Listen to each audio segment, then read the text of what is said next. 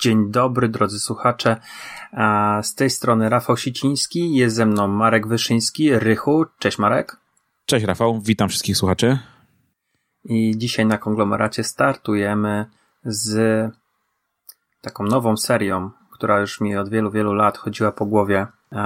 Chciałem omówić wszystkie, albo przynajmniej te najważniejsze ekranizacje gier komputerowych, jakie powstały i, I miałem taki, wiecie, ambitny plan, żeby to zrobić e, po kolei, od pierwszego filmu do ostatniego, najpierw te, telewi- te kinowe, później telewizyjne, animowane, ale e, zawsze dochodziło do mnie, że ta seria potrzebuje jednak dwóch głosów. Potrzebuje rozmowy, potrzebuje wymiany opinii, wymiany wspomnień, emocji. No, są świadkowie, których e, inni podcasterzy znani z konglomeratu, których pytałem, czy by nie chcieli, czy to ich interesuje i jakoś niespecjalnie e, był zawsze entuzjazm, a mnie to strasznie jarało, bo ja te filmy uwielbiam i w momencie, kiedy Marek wystartował swoim podcastem e, Fakapy i zaczął być gościem na konglomeracie i będzie też gościem pewnie na Radio SK, to wiedziałem, że znalazłem odpowiedniego e, rozmówcę, bo Marek, powiedz, jesteś fanem ekranizacji gier wideo. Wiesz co, tak, jestem fanem gier wideo, może przede wszystkim jestem fanem gier wideo.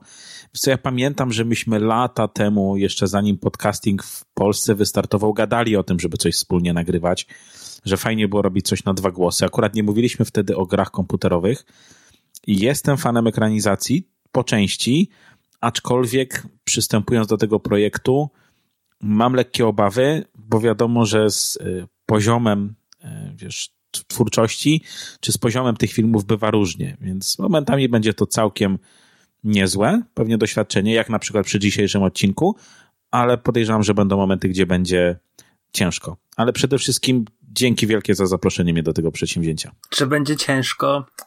E, ciężko może będzie przebrnąć przez te filmy niektóre, tak. ale wydaje mi się, że już większy fan będzie, jak będziemy sobie o tym rozmawiali, bo e, no, mieliśmy sporo wspólnych seansów i, i jedny z których, e, które najlepiej pamiętam, to te właśnie zawsze złych filmów. Chociażby Uwe Bola, Postal, który jest Dokładnie. no, jakiś tam kultowym doświadczeniem. E, dobra, ale dzisiaj będziemy rozmawiali o jednym z e, pierwszych i jednym z, e, przynajmniej taka obiegowa jest opinia, jednym z lepszych filmów, który ekranizuje grę o Mortal Kombat z 95 roku. Dokładnie. To jest e, na podstawie pierwszej gry, która debiutowała w 92 na automatach, ale też są elementy z części drugiej. Tak, zgadza Natomiast się. mam takie pytanie, mhm. czy ty pamiętasz swoje pierwsze e, pierwszą styczność, pierwsze doświadczenie z Mortal Wiesz Kombat? Co, o dziwo tak. Jest wiele gier, które gdzieś mi tam uleciały. Natomiast y, ja dostałem na, y, na pierwszą komunię świętą, dostałem Amigę, czy w zasadzie jakoś zaraz po komunii świętej. Dostałem swoją Amigę 500+. Plus. E, I jedną z pierwszych gier, które tam miałem, był pierwszy Mortal na dwóch dyskietkach. Mhm a całkiem niedługo później pojawił się też drugi Mortal. Pamiętam, że już na czterech dyskietkach, z których doładowywało się Fatality. No, na dzieciaku, który miał wtedy, nie wiem, 8 lat, to robiło no kosmiczne wrażenie. To, co się wy, wyczyniało na tym ekranie, e, no to było po prostu nie, nie do pojęcia. Ta, ta brutalność, e, to no przede wszystkim to, ile tam się juchylało z tego ekranu i to, co można było robić ze swoimi przeciwnikami. Także pamiętam, że bardzo szybko wszedłem w Mortala, na pewno w wieku, e, w którym nie powinienem był tego robić. No to ja mam e, to był ten sam rok, 94, ale ja mam inne e, wspomnienie, bo ja też miałem Amigę na komunie, też 500 z dodatkowym ramem. Tak jest. Jeden, jeden, jeden mega, mega ramu. Dokładnie. Ale wiesz co, trochę przed komunią e, chodziłem do kolegi grać e, w Magię i Miecz. Mhm. I któregoś raz, w ogóle to była gra jego brata, który chodził na zbiórki harcerskie, więc my tylko w tym momencie, kiedy on był na tych zbiórkach, mogliśmy przychodzić i rozkładać tę planszę. E, zapisywaliśmy sobie w ogóle kto co miał i, i gdzie, był, gdzie był pionek i później się e, uciekaliśmy, to jest akurat mm nieważne. I któregoś razu ten brat nie poszedł do e, na zbiórkę i e, z tym kolegą po prostu poszliśmy do takiego jednego z pierwszych pabieńskich hipermarketów Edball. Mhm. I tam były, jak się zaraz przy wejściu po lewej stronie stały automaty. Jego tam zabrał brat, a on mnie.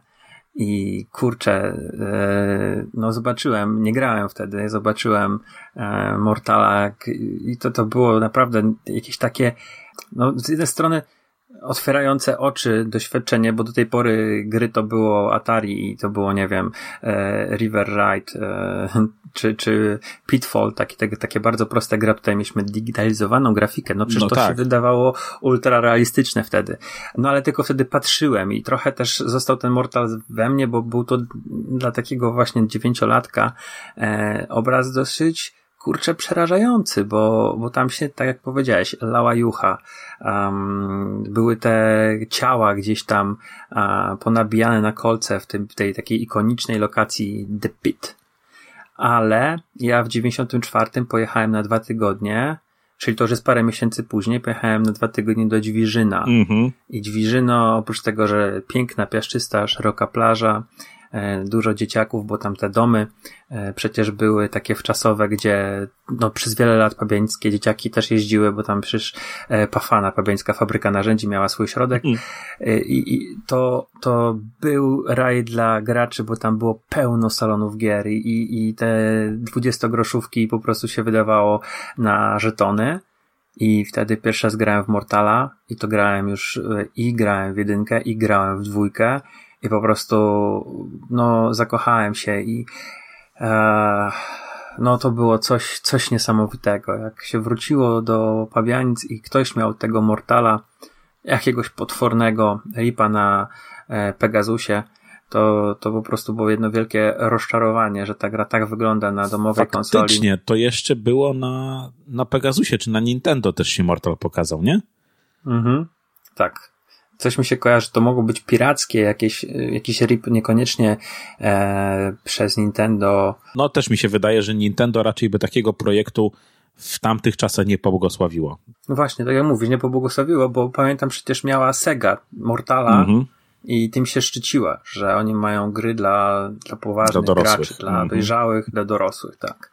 Okej, okay, to tyle wstępem, e, jeżeli chodzi o, o grę. Mamy bardzo podobny okres, w którym zaczynaliśmy, ale 95 e, rok, no to jest premiera filmu i to już na pewno trochę doświadczałeś hypu, bo przecież po, polskie magazyny growe były e, bardzo mocno, chyba dobrze kojarzę Secret Service, który ty czytałeś. Tak, dokładnie. Były, e, mówiły o, o, o Mortalu i do, były jakieś tam zdjęcia z planu i, i, i tym podobne rzeczy, prawda? Tak, wiesz co, ja nie pamiętam, czy ja to widziałem akurat w Secret Service, na pewno pamiętam, że o drugiej części Mortala czytałem całkiem sporo w Secrecie, Tutaj, znaczy na pewno to było w którejś z, z, z, z branżowych, y, nie powiem gazet, w którymś z branżowych czasopism.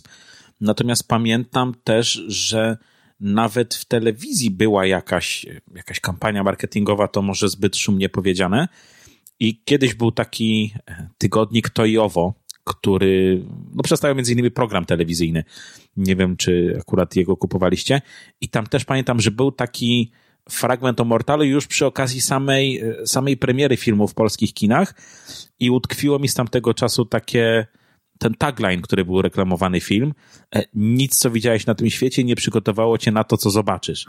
No po prostu dla, dla dziesięciolatka to, to po prostu to był jakiś kosmos, to było niesamowite, nie? No jeszcze gra, w którą się zagrywałem, okej, okay, nie byłem jakimś wiesz, psychofanem, ale jednak możliwość zobaczenia tego na, e, na, na wielkim ekranie, bo udało mi się to zobaczyć w kinie, no to, to było coś. Także faktycznie tak, ten hype był, może nie taki jak teraz na przykład przy Cyberpunku, ale mimo wszystko tak, zgadza się. A jak to było u ciebie? No, wiesz co, ja pamiętam, że chyba był taki program Oscar na Polsacie, e, Pani Kamińska opowiadała o filmach e, i chyba chyba właśnie w tym zobaczyłem jakieś, jakieś urywki, nie wiem, czy to były trailera, czy to był jakiś taki montaż specjalnie pod telewizję, dosłownie kilkunasto, kilkudziesięciosekundowy, bo jeszcze moja mama mnie zawołała, Rafał, chodź zobacz, mm -hmm. nie? Mhm. I wbiegłem do tego, dziesięciolatek wbiega do, do pokoju i widzi właśnie te postaci przeniesione e, z, z automatu na,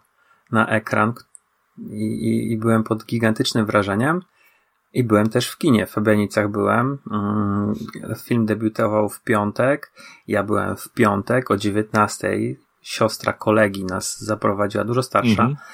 siedziałem, w ogóle cała, pamiętam, sala, to, to naprawdę kino Tomi ma olbrzymią salę, jeżeli się tak popatrzy i to jeszcze były te stare krzesełka kubełkowe, tam chyba 20 e, miejsc obok siebie, Tak. tam tak mi się wydaje, albo nawet więcej i, i, i kilka, ponad 20 rzędów, No nie? tam wchodzi w okolicach chyba 400 osób na tą salę, czy wchodziło. E, Także no jest naprawdę spora. I tam była pełna sala. My siedzieliśmy chyba w drugim rzędzie, Natomiast samych dzieciaków, tak? No to byli jednak. y, ale też starszej młodzieży, bo my byliśmy dziesięciolatkami mhm. e, wtedy, więc to był grudzień. Jestem pewien, że ten film w Polsce był zimą. Tak. Pamiętam, że było zimno i tyle osób ja nie widziałem. No wiadomo, byliśmy na tych seansach takich szkolnych w kinie Tomi, bo to kino się przez wiele lat utrzymywało właśnie z seansów szkolnych. Mhm. Każda ekranizacja lektury, każda animacja to były e, autokary czy wycieczki komunikacją miejską do, do kinotomii, ale to był taka no, gigantyczna rzecz dla mnie, że po pierwsze byłem sam w kinie, a Mhm. druga rzecz, że byłem w takim tłumie ludzi. I no jak ten film wyświetlali, no to były to było niesamowite doświadczenie, bo ludzie krzyczeli tam w ogóle na, na sali, nie? Było, było to fajne doświadczenie. Wiesz co, mi się tak Byłeś kojarzy... Czy w Łodzi Nie, pojechaliście? ja byłem w Tomi. Ja byłem w Tomi e, razem z... Wydaje mi się, że razem z kumplem, Krystianem, którego ty kojarzysz. Tu w ogóle taka, Mhm. taką mam też historię. E, ten mój kumpel, z którym byłem w kinie, on miał starszego brata, starszego bodajże o 4 czy 5 lat. No i wiadomo, jak to bracia, no tłukli się, tak? No to, to jest normalne. Dzieciaki w tym wieku się po prostu piorą, e, zwłaszcza jeśli są gdzieś na małej przestrzeni e, ograniczeni. I ja pamiętam, że za każdym razem, jak oni się z bratem pobili, to mama zabierała im dyskietki z Mortalem. E, I nie mogli, nie mogli w tego Mortala grać tam przez, nie wiem, tydzień czy dwa. No i później oddawała, sytuacja się powtarzała, znowu im tego Mortala, czy te Mortale e, zabierała. Także tak, ja byłem z kumplem, natomiast wiesz co, ja widziałem Mortala dwa razy w kinie. Bo ja U. widziałem go w kinie wtedy w Pabianicach i też pamiętam, że ja już zdążyłem być, zos- zo- zostałem nahypowany przez kumpli z klasy, którzy widzieli ten film przede mną, tak? Ja jakoś, nie wiem, czy planowałem go zobaczyć później, czy, czy planowałem, okej, no może mama mi wtedy nie pozwalała, nie pamiętam.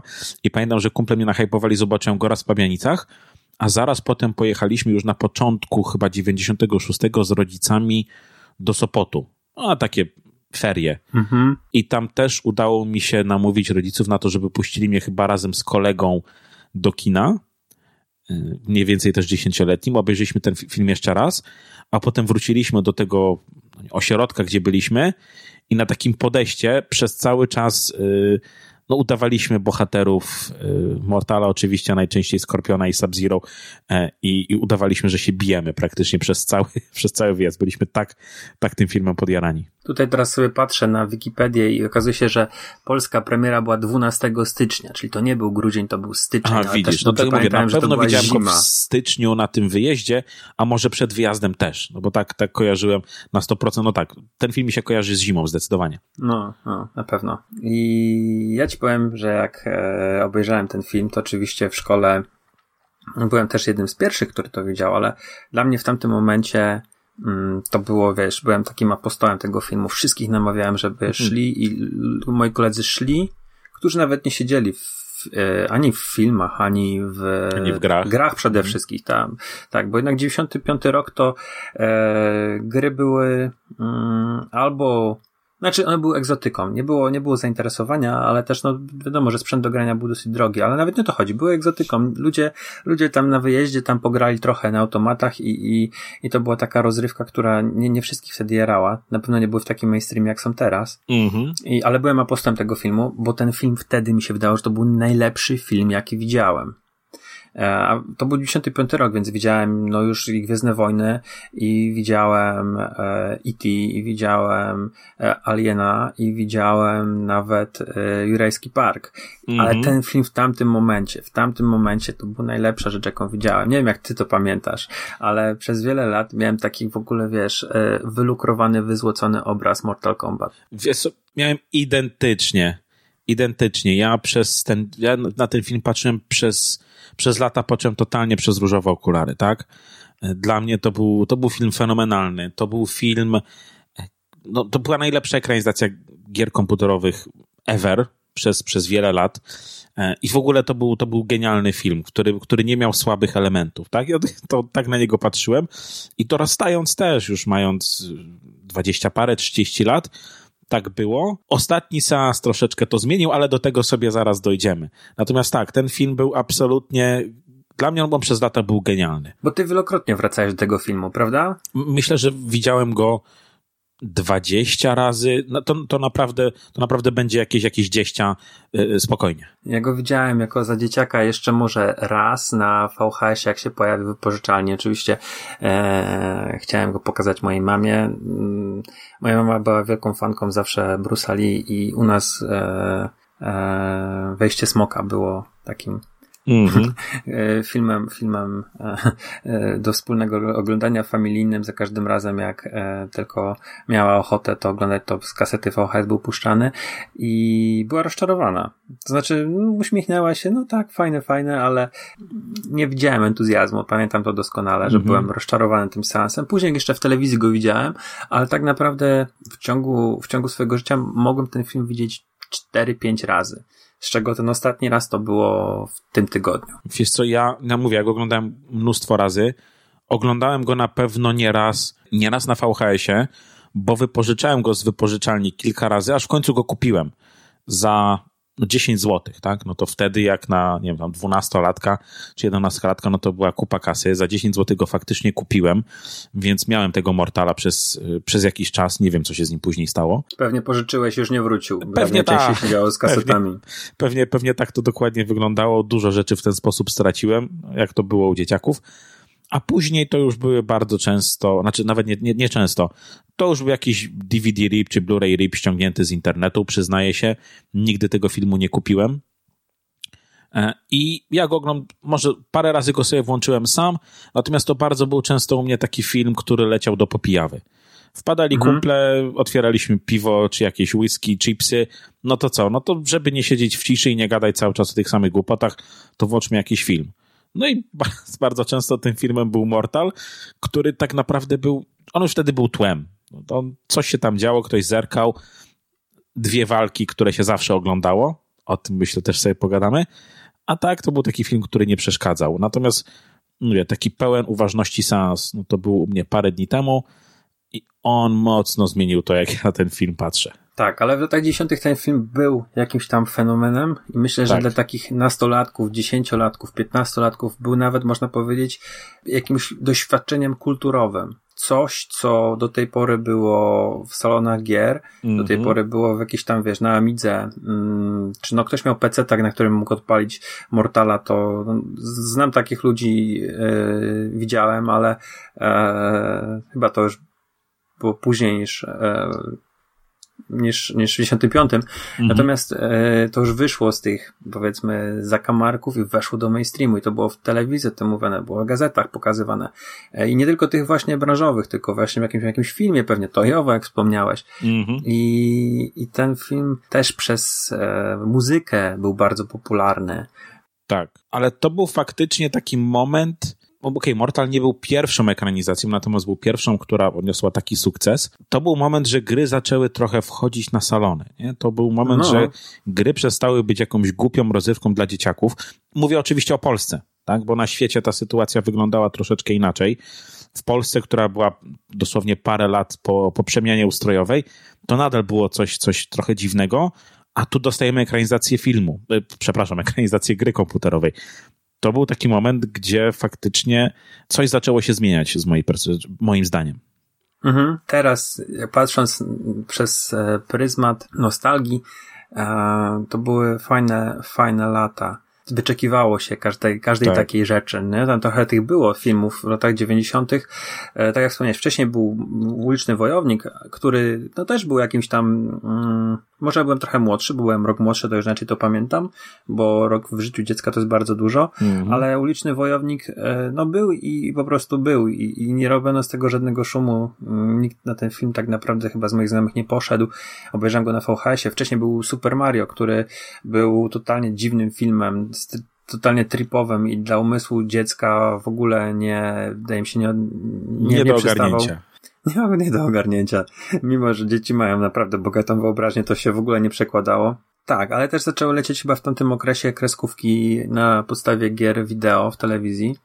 I nie będę ich tutaj wszystkich wymieniał, ale właśnie było też Mario, był też Pac-Man, więc e, to też coś się pojawiło innego mm. u mhm. nas. E, ale teraz dobra, przejdźmy sobie do, do omawiania tego Mortala i może tak na początku to krótki rys y, historyczny. Mm. Wszystko zaczęło się od Lorenza Casanofa. To jest facet, który współpracował y, i założył firmę z Jamesem Cameronem i był zaangażowany przy produkcji Terminatora II i Prawdziwych Kłamstw. W przypadku Prawdziwych Kłamstw był już producentem wykonawczym, ile dobrze kojarzę. Mm-hmm. No i oni już współpracowali z Midway, twórcami Mortal Kombat, e, przy okazji właśnie przekładania Terminatora drugiego na automaty. To był ten strzelający automat, który też tak, pewnie pamiętasz. Tak, pamiętam oczywiście. E, świetny, świetny automat. Też go poznałem w Dziwiżynie w 94 roku. Mam niesamowite wspomnienia. E, musiałem mieć skrzynkę od piwa odwróconą, podstawioną pod ten automat, bo nie, nie byłem w stanie e, grać bez niej. e, był taki fajny gościu, który mi tą skrzynkę, bo ja przymierzałem się tego automatu, widział, że tam podchodziłem, ale e, no, był za duży, a podstawił mi tą skrzynkę i, i, pamiętam, że wielokrotnie tam dochodziłem jeszcze po, postać na skrzynce i pograć.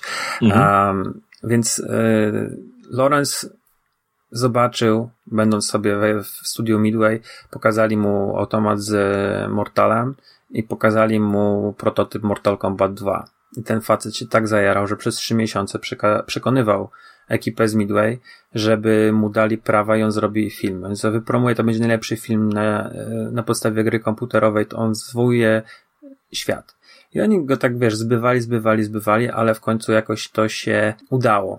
A co ciekawe, w ogóle ekipa, która tworzyła Mortala na automaty, Mhm. Nie, nie cała, bo nie wiem, czy Tobias i Boon e, akurat byli w tej ekipie, ale e, kilku innych było, było zapaleńcami sztuk walki, znali te sztuki walki i przez bardzo długi okres czasu, mm, zresztą oni sami zagrali postaci, te digitalizowane. Tak naprawdę wyjątkiem był Liu Kang, Shang Tsung, który grał, grał jeden aktor i Sonia, oraz mhm. Goro, który był w tej grze w pierwszej części, był poklatkową animacją kukiełki. No tak, dokładnie. Gra, gra powstała właśnie w pewien sposób zamiłowania do, do filmów o sztukach walki, dlatego, że pojawił się wcześniej konkurent, tak? Capcom zrobił Street Fightera, no i Midway stwierdziło, zróbcie grę walki. A oni próbowali sami przez wiele lat yy, wcześniej zrobić Bloodsport, bo chcieli uzyskać licencję, żeby mi tu zyskało licencję na Bloodsport i chcieli zrobić grę Bloodsport, no ale teraz mogli zrobić coś swojego i też taka ciekawostka, Mortal Kombat pisane Kombat przez K na, koń, przez na początku mhm. wzięło się z tego, że na początku nie zaaprobowano e, Kombat przez C. Jakaś tam komisja nie zaaprobowała, ale przez K przeszło. przeszło. Taka ciekawostka mhm. dziwna. I więc e, gra, która była zainspirowana filmami o sztukach walki. I to wieloma, bo to była też e, Wielka, nie Wielka Draka w chińskiej dzielnicy, tylko e, dobrze, Wielka Draka w chińskiej dzielnicy Carpentera. To mhm. kapelusz Raidena, tak? I ta postać Raidena, e, gdzie no wejście Smoka też, tak? E, jakieś tam zainspirowanie właśnie Bloodsportem, gdzie właśnie Jean-Claude Van Damme robi ikoniczny e, szpagat e, to Johnny Cage, przez, jest taka anegdota, no, czy, czy tak, urban ale... legend, że jest inspirowany e, Jean-Claude Van Damme. Nie wiem, jak to jest naprawdę. Nie Wiesz sprawdziłem co, tego. Mnie jest ciężko uwierzyć, że nie jest. Tak, gdyby nawet twórcy przyszli i powiedzieli, że nie, tak wyszło. E, no, gwiazdor sztuk walki robiący szpagat, no ilu takich wtedy było? E, Jeden. O, o takiej renomie, no właśnie. Do dzisiaj. Szczególnie, jest... że oni chcieli naprawdę wtedy mocno ten Bloodsport robić. Tak. Więc e, taka, takie się ładnie koło zatoczyło. E, Kasanow wziął się za produkcję i ściągnął e, do pomocy jako drugiego producenta Alison Savage, która pracowała z nim przy Terminatorze drugim i odpowiadała za nadzór nad efektami specjalnymi. Mm. We dwójkę dobrali sobie choreografa, to był Pat Johnson, facet, który robił choro, był uczniem Chucka Norrisa, tak w ogóle, i odpowiadał za mm, choreografię w Karate Kidach, w cały, znaczy we wszystkich czterech i w y, trylogii Wojowniczych Żółwi Ninja. Tej starej trylogii? Znaczy, tak, okay, tej starej później trylogii. Już, no. Później już była dylogia, faktycznie. Więc e, zanim sobie zrobili casting, to właśnie taką ekipę sobie dobrali. Pat Johnson już później z aktorami przez kilka miesięcy, pięć godzin, przez siedem dni w tygodniu ćwiczył i ćwiczył i tak to mniej więcej wyglądało na samym początku. Mhm. Oczywiście New Line Cinema, który był producentem, e, no strasznie się scenariusz nie podobał, który był napisany przez Kevina Druneya. Drunej miał na koncie tak naprawdę chyba tylko serial e, Gliniarz i prokurator, którego znamy e, z polskiej telewizji i mhm. ze trzy odcinki nieśmiertelnego serialu. A więc tak to wyglądało, e, że to jednak jakaś taka mało znana osoba stanęła za zapisaniem skryptu. Skrypt był wysyłany oczywiście do, do Buna i Tobiasa, twórców gry. No a za reżysera e, Lawrence wybrał sobie Andersona, Paula W.S. Andersona, młodego brytyjskiego reżysera, który został wybrany, bo właśnie był przede wszystkim młody i według e, Lorenza będzie umiał przenieść język gry na, na ekran kina, a drugi, że podobał mu się film, który zrobił wcześniej Anderson, to były zakupy Cash and Carry, shopping. Ja w ogóle tego filmu nie znam. Nie kojarzę w ogóle. No fakt, Anderson w momencie, w którym robił Mortala miał niecałe 30 lat. No, młodziutki był. Tam, wiesz co, e, jak sobie spojrzysz na ten, na ten shopping, to tam jest, no, jest brawurowa obsada. Jest Sean Bean, jest Jude Law, jest e, Jason Isaac, jest Jonathan Price.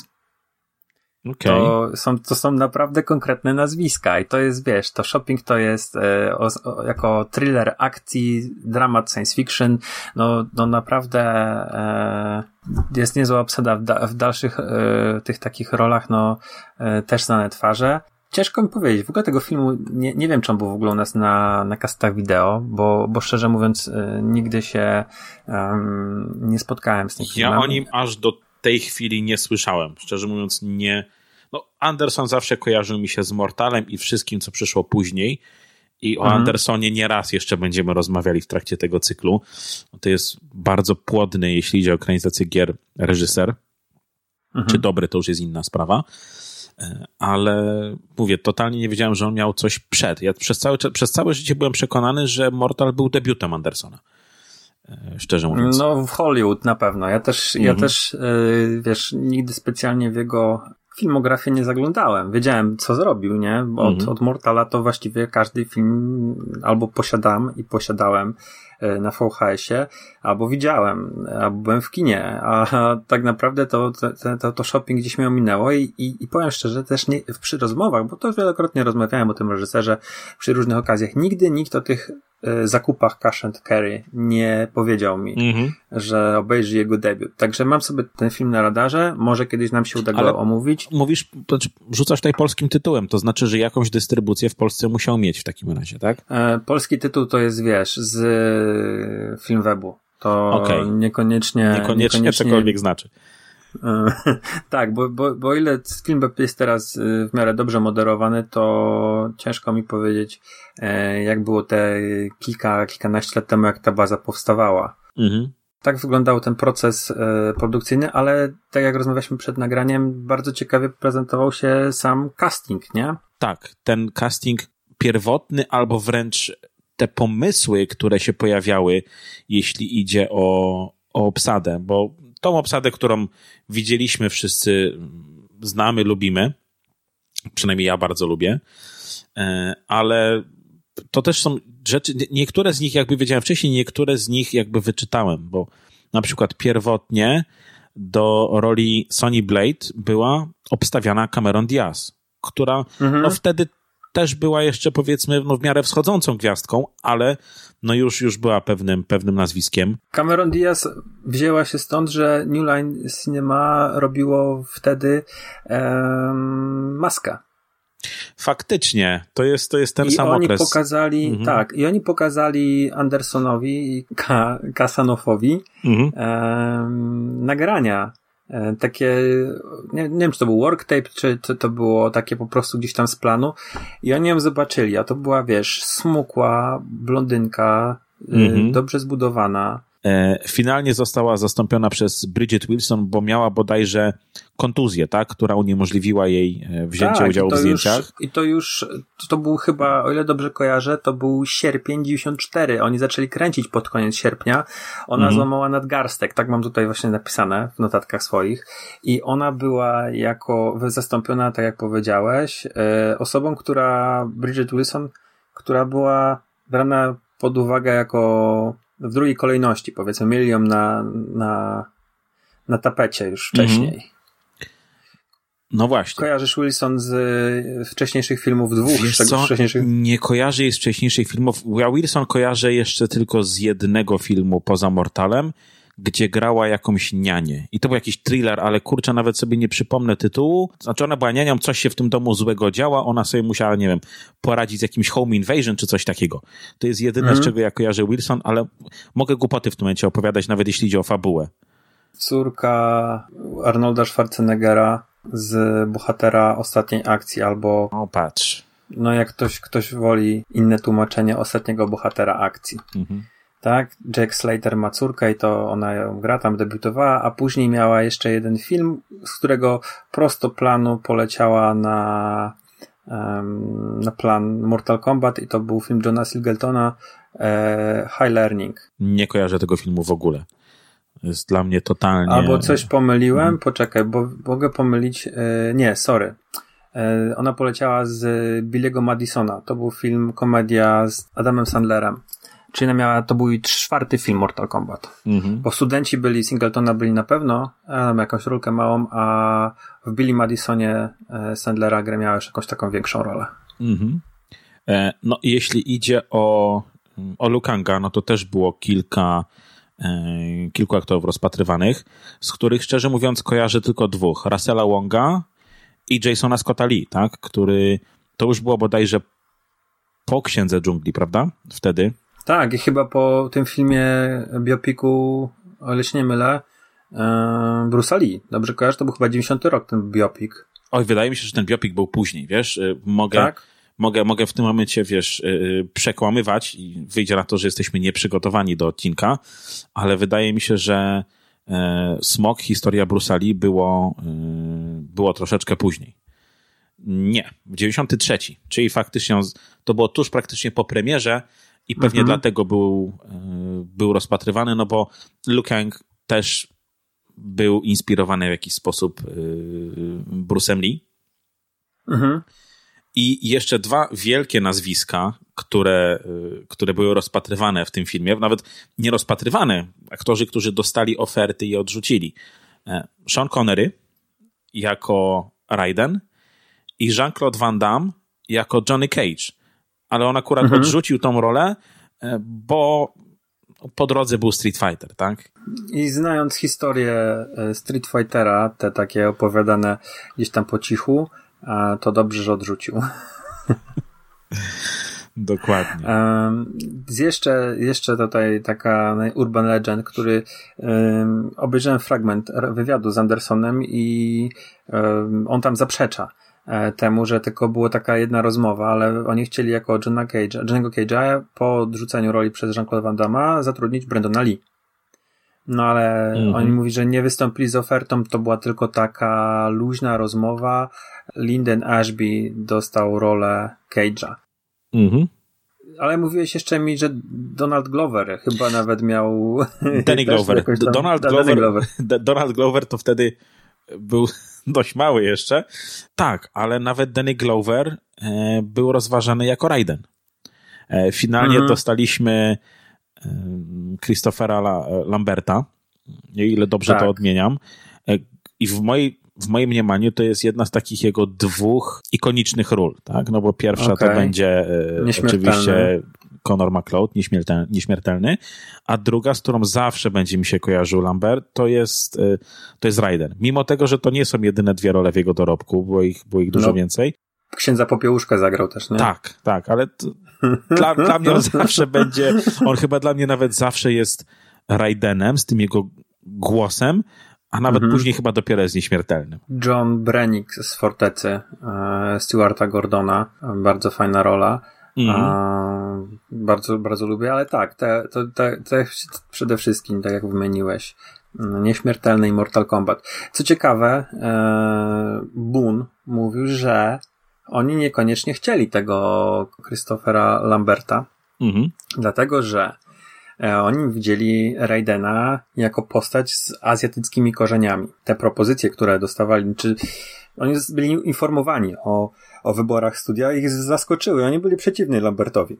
Mhm. Natomiast Lambert sam w ogóle sam się bardzo fajnie zachował, bo był gwiazdą tego filmu, dostał największą garzę, mhm. ale że ten budżet był jaki był, więc oni wymyślili, że tylko Lamberta zatrudnią w Hollywood i nie będą e, w Tajlandii będzie ktoś, kto będzie stał plecami do kamery i Lambert tylko podłoży głos. No Lambert się o tym dowiedział, powiedział, no jeżeli tak to wygląda, to okej, okay, ja, ja lecę do Tajlandii za swoje mhm. i czym, czym w ogóle bardzo rozjeździł swoją ekipę menadżera i prawników.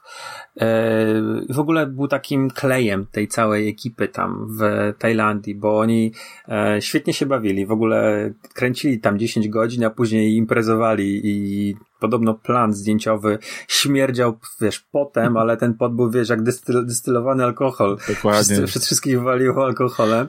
Lambert stawiał obiady, sam podłożył też e, dubbing do francuskiej wersji, mhm. bo ten film był w Francji dubbingowany. No i w ogóle bardzo wierzył w ten projekt, bardzo mu się ten projekt podobał, zachwycony był. I wydaje mi się, że on tym swoim żarcikami, taką postawą, tym swoim głosem, on naprawdę nadaje charakter temu filmowi że z jednej strony jest taki śmiertelnie poważny, nie? On tutaj mówi o zagładzie ziemi, Rzuca tymi swoimi żarcikami i ma ten e, ten swój śmiech, to takie, i to jest, to, to, ja nie sądzę, żeby to było w scenariuszu. To był po prostu, okej, okay, Lambert postanowił, że on tak tą postać odegra, że Raiden będzie luzakiem mimo wszystko. E, mhm. No i to wyszło super. I jakiekolwiek decyzje on podjął, nawet mówisz o, o tych finansowych, tak? No to mhm. chyba dobrze, bo film był kolosalnym sukcesem finansowym. Jeszcze zważywszy na budżet, wiem, że może mieliśmy o, o box office mówić trochę później, ale film pod kątem finansowym był kolosalnym sukcesem. Tak, to na pewno. Tak, już jesteśmy przy tym, to budżet na 12 milionów mhm. ustawiony. Chyba dostał trochę więcej, bo ten film miał dokrętki, ale o dokrętkach to sobie porozmawiamy przy okazji walk. Bo pierwsze pokazy testowe się spodobały i chyba New Line trochę rzuciło kasy, a zarobił no 10 razy więcej. 122 mm. miliony box office na świecie i pewnie do tej pory coś tam dochodzi cały czas. Tak. Wiesz co, jeszcze jedna rzecz, którą wyczytałem dosłownie przed chwilą, że głos dla cesarza, tak, pod imperatora podkłada Frank Welker. E, nie wiem na ile oglądałeś Scooby-Doo w oryginale, E, akurat kojarzę to nazwisko, bo moja córka w kółko ogląda Scooby-Doo. Frank Welker podkładał głos pod Freda i pod Scooby-Doo. Znaczy, nawet nie podkładał. On to robi od kilkudziesięciu lat.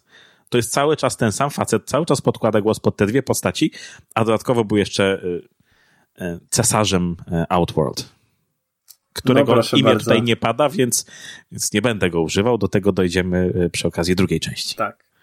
No dobra, tak już zamykamy, zamykamy powoli obsadę to e, powiedzmy jako główny zły mm, to mamy mieni nam się nie cesarz, który się pojawia na końcu. Mhm. E, I to chyba ta scena też była dokręcona. Natomiast mamy Shang Tsunga. Kary, tak jest. Hiryuki Takagawa. Facet, który jest urodzony do grania złoczyńców. Tak. To jest moje zdanie. Znaczy, co prawda ja go kojarzę jako złola jeszcze tylko z Zabójczej Broni 4, E, tak mi się wydaje. No i później z gier, bo on też użyczył e, jakby swojej twarzy, swojego głosu w ostatnich Mortalach, czy w ostatnim Mortalu. Ale tak, to są no dwie najbardziej wyraziste postaci, dwie naj, najbardziej barwne, dwie najfajniejsze postaci. E, no to jest Raiden, przez, grany przez Lamberta i, i Shang Tsung grany przez, przez Tagałę. Przy czym to jego aktorstwo, ten sposób, w jaki on gra Shang Tsunga, no to jest tak to jest tak przesadzone, to jest tak over the top, znaczy to się pięknie ogląda, tak? Ale to e, ja nie sądzę, żeby on to traktował poważnie. Bo to jest to, to w jaki sposób on mówi. Mam wrażenie, że on specjalnie rusza ustami więcej niż, niż było potrzeba, a te, te, te jego ruchy, to, to, to, to jest po prostu, mówię, te, dużo bardziej otwiera usta niż, niż normalnie by, by trzeba było robić. I to wyglądało tak jak filmy z Bruce'em Lee, gdzie był czasami dubbing podkładany, tak? I to się, i to się nie zgrywało. Trochę miałem takie wrażenie, jak patrzyłem na, no ale na Tagałę. Soul Be Mine, no to nie mów, to jest zagrane tak, perfekcyjnie. To jest na tej super. Świątyni I drugi, jest... I drugi motyw, który on pewnie był w scenariuszu, ale to jak on się ślini do Sony. To mnie dopiero Aha. teraz uderzyło w tym filmie, e, czy przy tym seansie, jak on się E, ślini do, do, do Sony i jak tam praktycznie każ za każdym razem jest jakiś podtekst zrzucony. To Sonia jest traktowana jak, jak mięso w tym filmie, zwłaszcza przez niego, nie? To jest też inna sprawa, której, na którą kiedyś nie zwracałem uwagi, ale mówię, są takie dwie rzeczy, które po prostu mnie, nie powiem urzekły, ale no, na które mocno zwróciłem, e, zwróciłem uwagę. E, ja, ja, ja go wtedy już znałem dosyć dobrze z Ostrego Pokera w Małym Tokio. Mhm to był film z Brandonem Lee, ale właśnie, wiesz, ten, ten aktor się przymykał gdzieś tam, wiesz, tak, i to w takich większych filmach, no bo on grał w Wschodzącym Słońcu i grał w jakimś tam e, filmie z e, Hulkiem Hoganem, czyli na pewno go, wiesz, widziałeś i był przecież mhm. e, zaraz później w Naszu Bridgisie, tak, też kultowym filmie i e, pojawiał się w ekranizacji komiksu Phantom, także ten facet był w, no i u Carpentera i, i w jakichś takich większych i mniejszych produkcjach produkcjach i będziemy jeszcze nie mówić, bo on grał i no nie będziemy wyprzedzali, ale grał w jednej też ekranizacji mm, gier komputerowych też związanych ze sztukami walki. No i oprócz tego, jeśli idzie o tą obsadę, no to mamy to nasze trio, yy, czyli no Linden Ashby, o którym już mówiliśmy, yy, Bridget Wilson yy, jako, jako Sonia, no i Robin Shu jako, jako Liu Kang główny protagonista. Tak. Największa obawa New Line Cinema, że azjatycki aktor będzie prawdopodobnie niezbyt atrakcyjną osobą dla amerykańskiego widza i, i niekoniecznie będą chcieli go oglądać. Mm -hmm. No i na mhm. szczęście im to Kasanow wyperswadował, że jednak musi być Liu Kang yy, Chińczykiem. Dokładnie. Zresztą on jako jedyny z tej głównej obsady yy, potrafił się bić. A nie przypadkiem Ashby nie był bokserem? Ashby, on trochę wcześniej się bił, natomiast już startując do tego filmu bardzo, e, bardzo dużo, bardzo dużo ćwiczył. No bo Ashby też się przewijał w takich beklasowych produkcjach akcji e, i, i przed, i po, mhm. i po Mortalu. E, natomiast, no mówię, osobą, która no, jakby była faktycznie taki martial artist, tak, bo okej, okay, Linda Ashby miał jakieś tam przeszkolenie, natomiast takim prawdziwym martial artist był, był tylko Robin Shu, Mówimy, z, jeśli tak. o postaci, które pokazują twarz w tym filmie. E, no i jeszcze jest jedna postać, o której nie mogę nie wspomnieć. Księżniczka Kitana.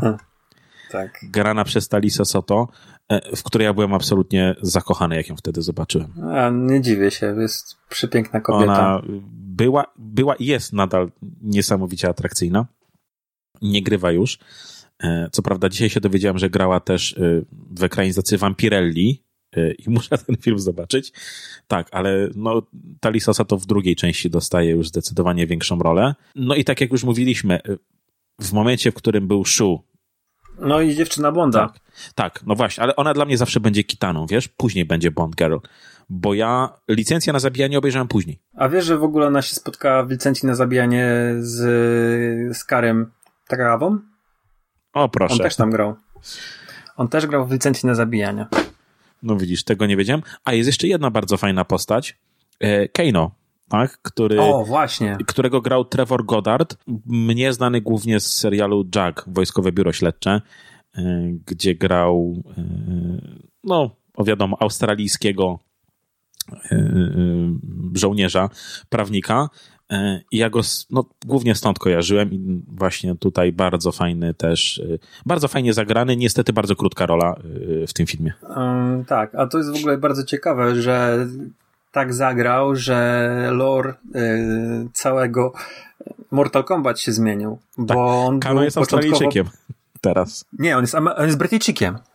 On jest Brytyjczykiem i on udawał akcent Cockney mm-hmm. w tym filmie. A oni w ogóle tego nie wiedzieli i, i zrobili w ogóle, wiesz, z pół Chińczyka, bo Kano w grach tych pierwszych dwóch, czy tam nawet trzech, e, był pół Chińczykiem, a już później w lore został no taką postacią jako i w ogóle wygląd był, był stylizowany na, na, na Godarda. Mhm. No tak, ale tak jak właśnie wspomniałeś, e, nikt nie oprócz e, Robina Show nie był tak naprawdę obeznany dobrze z filmami o sztukach walki i samymi sztukami walki. No Bridget Wilson w ogóle, jej wszystkie sceny były e, kręcone na sam koniec, bo zresztą ona tej, tej, tych scen walki też nie ma jakoś specjalnie dużo. Na szczęście. Bo aż dwie, bo ona w ogóle nie umiała. Myślę, że Cameron mm. Diaz była zdecydowanie lepiej na tamten moment przygotowana gdyby nie ten nadgarstek, to by, by to wszystko inaczej wyglądało. Ale właśnie, za, zatrudniono mm, tak jak do tych zamaskowanych, chociaż nie wszystkich, bo e, Artalina gra Kenneth Edwards, on znał sztuki walki, to był e, no, martial artist e, pełną gębą, ale zatrudniono, zatrudniono właśnie do, do roli Scorpiona i Sub-Zero i do roli Reptila, no, ludzi, którzy potrafili się bić, tak. tak? Takich faktycznych martial artist i to oczywiście widać. I chyba możemy teraz już przejść do walk, prawda? Jeszcze chciałem powiedzieć o dwóch postaciach, które mhm. Mm, tak naprawdę się no, w, w filmie znalazły, bo, bo, mówiliśmy sobie o tej, tej podstawowej ekipie, mhm. która w oryginalnym Mortal Kombat występowała. To było siedmiu zawodników. Scorpion Sub-Zero, Kano, e, Sonya Blade, Johnny Cage i Liu Kang. Dobrze mhm. policzyłem, to jest siedem. Pojawiał się Shang Tsung jako boss, i Goro jako sub-boss, to jest dziewiątka, no i pojawił się ukryta postać Reptile. Mhm. Też mamy. Ale mamy bardzo krótką scenę właśnie. Znaczy, jest Kitana jest z dwójki, to jest wyciągnięta z gry drugiej części, ale mamy bardzo krótką scenę z Jacksem Bridgesem. Briggsem, tak.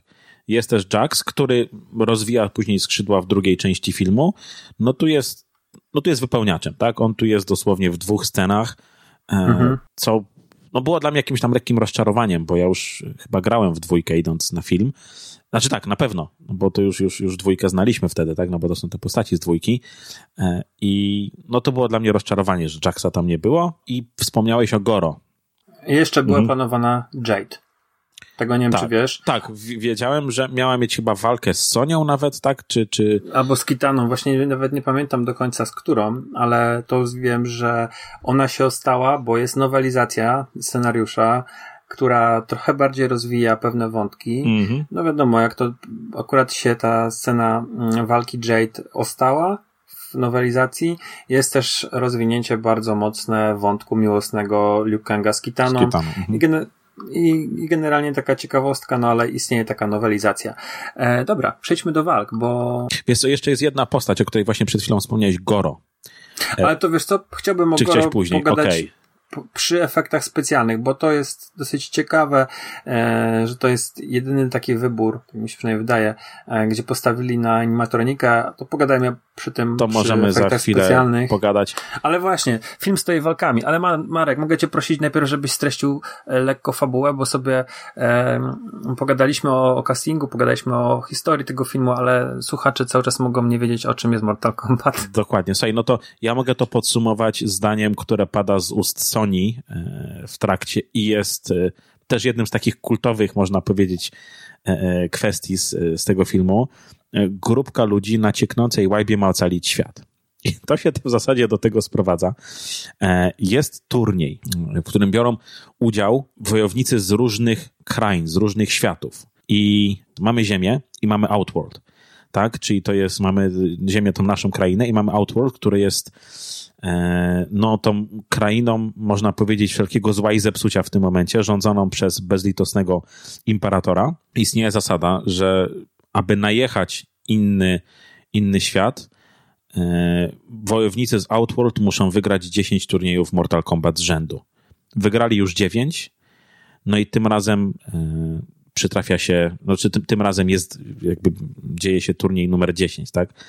I zostają na niego e, zaproszeni albo zmanipulowani, e, by, by się na nim zjawić, wojownicy z, e, z ziemi, o których już wspominaliśmy, i oni mają udać się na, na wyspę, czarnoksiężnika Shang Tsunga, by wziąć udział w Mortal Kombat i walczyć o to, by no, bramy ziemi pozostały zamknięte przed inwazją.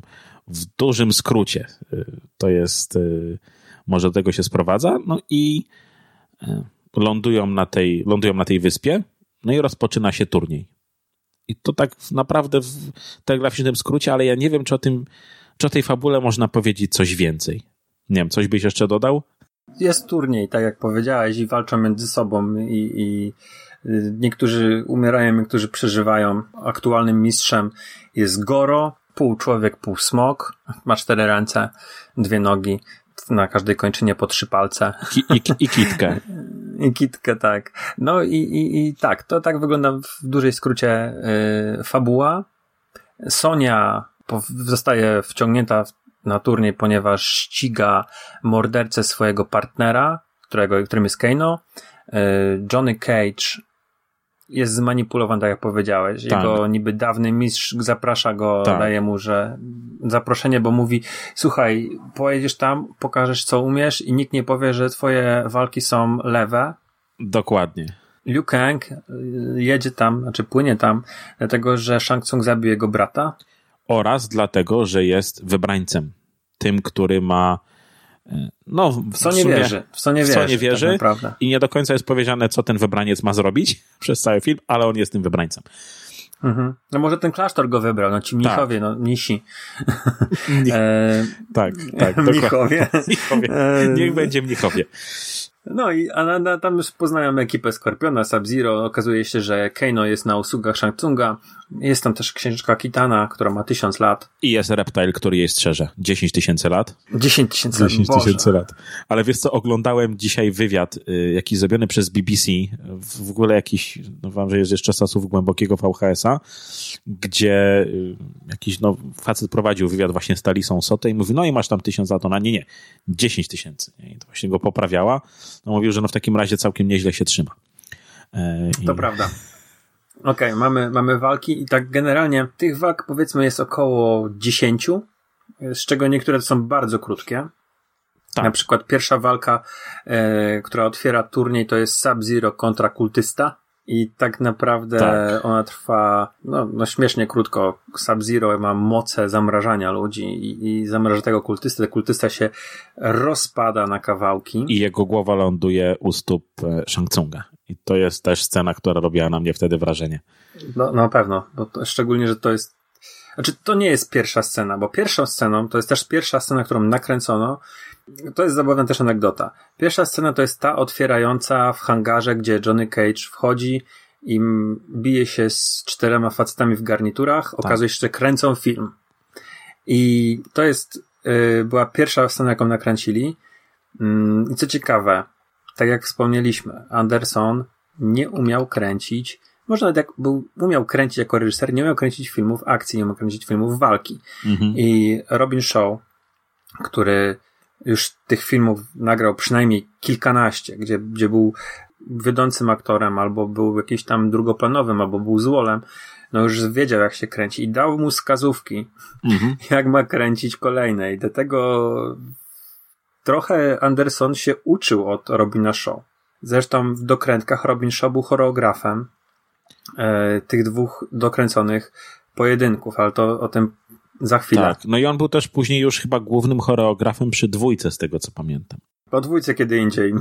Tak, tak, tak. To jest, to zasługuje absolutnie na, e, na osobny e, podcast. Długi i ciężki. Mamy jedną, jedną walkę zbiorową. Nasi bohaterowie próbują infiltrować zamek e, Shang Tsunga i jest walka właśnie z tymi kultystami, jego poplecznikami, mm, którą przerywa Raiden. Mm-hmm. I to jest całkiem niezła walka. Tak, ale ja mam wrażenie, że w tej walce dużą robotę robi muzyka, tak? Bo leci wtedy mhm. no, kultowy już Techno Syndrome od The Immortals, które jest no, motywem przewodnim tego filmu, tak? I mam wrażenie, że gdyby nie to, to ta walka nie robiłaby aż takiego wrażenia, aczkolwiek jest jedną z lepszych w tym filmie tak czy inaczej. Mhm. Dobra, ale przejdźmy do, do tych ikonicznych pojedynków w, w turniejowych.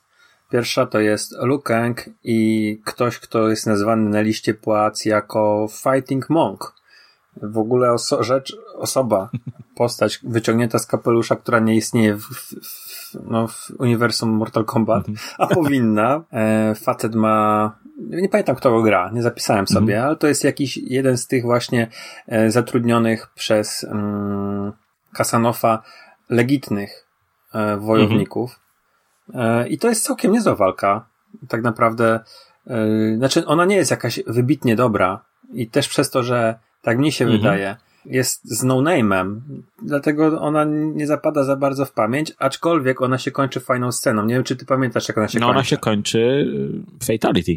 Tak? Ona się kończy, bo to mówiła o tej scenie, tak? O tej scenie, która się kończy pochłonięciem duszy. Tak, Shang Tsung wysysa duszę, bo to jest jego taka umiejętność. I jest efekt X-raya. Przyświetla tak. mu się klatka piersiowa, a później to ciało, to jest czarnoskóry wojownik, staje się takie szare, wyblakłe. Super ta scena tak, jest. Tak, no to jest, to jest jeden z lepszych y, efektów specjalnych w tym filmie. Nie no, kilka lepszych jest, ale no tak, to jest jeden, jeden z, z lepszych. Ciekawszych. Tak. E, no właśnie, tak, tak, tak, ta walka jest całkiem niezła, krótka, ale no wiesz co, to w ogóle było coś, co mnie troszeczkę y, y, jakby teraz uderzyło, że te wszystkie pojedynki są zasadniczo dość krótkie tak? I, i nie wiem, mhm. czy tam już nie było y, budżetu, czy to po prostu było zbyt trudne, ale wszystkie te walki kończą się dość szybko. No bo następną walką jest. Mogli być bardzo już zmęczeni tak. Mm, imprezowaniem. Tak, tak. No wiesz co, ja właśnie czy, oglądając ten wywiad, o którym ci mówiłem wcześniej, tam też był Robin Shu i mówi, że to było cholernie męczące, tak? Że to mm, nagrywanie i to kopanie, że on już, on już miał tego dość, tak, że on już był po prostu totalnie wypluty. Zwłaszcza, no, że wszystko było w dużej mierze kręcone w Tajlandii, gdzie aura nie jest jakaś wyjątkowo przyjemna. No i kręcili też to na, na plażach tak. i to jest dosyć takie, e, okazało się problematyczne, bo piasek był nieprzewidywalny, no to gdzieś tam wiatr mhm. zawiał, a to no, sypnęło się aktorom w oczy, czy coś w tym rodzaju. To było dosyć ciężkie. Później mamy co? Mamy tą walkę zbiorową, a później mamy walkę Sonie... Z Kano. Jedna ze... Ja nie wiem, czy to nie jest najsłabsza walka w tym filmie. Ona jest... Yy... Tam nie ma w ogóle choreografii. Yy... To są, mam wrażenie, dosłownie dwa kopnięcia na krzyż. Yy... I, i, i Kano wyżywający się na Sony a później no. ikoniczny, klasyczny ruch Sony, który jakby no Leg dokładnie.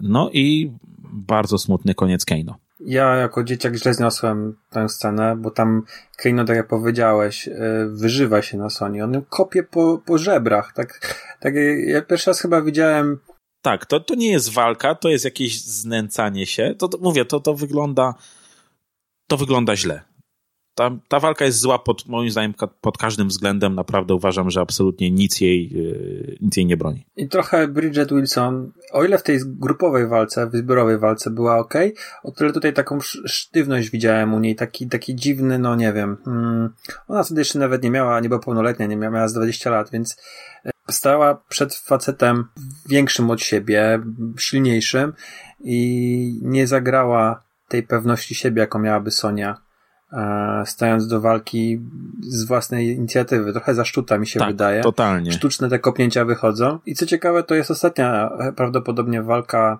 e, właśnie Bridget Wilson, bo ona podczas niej zwichnęła bark.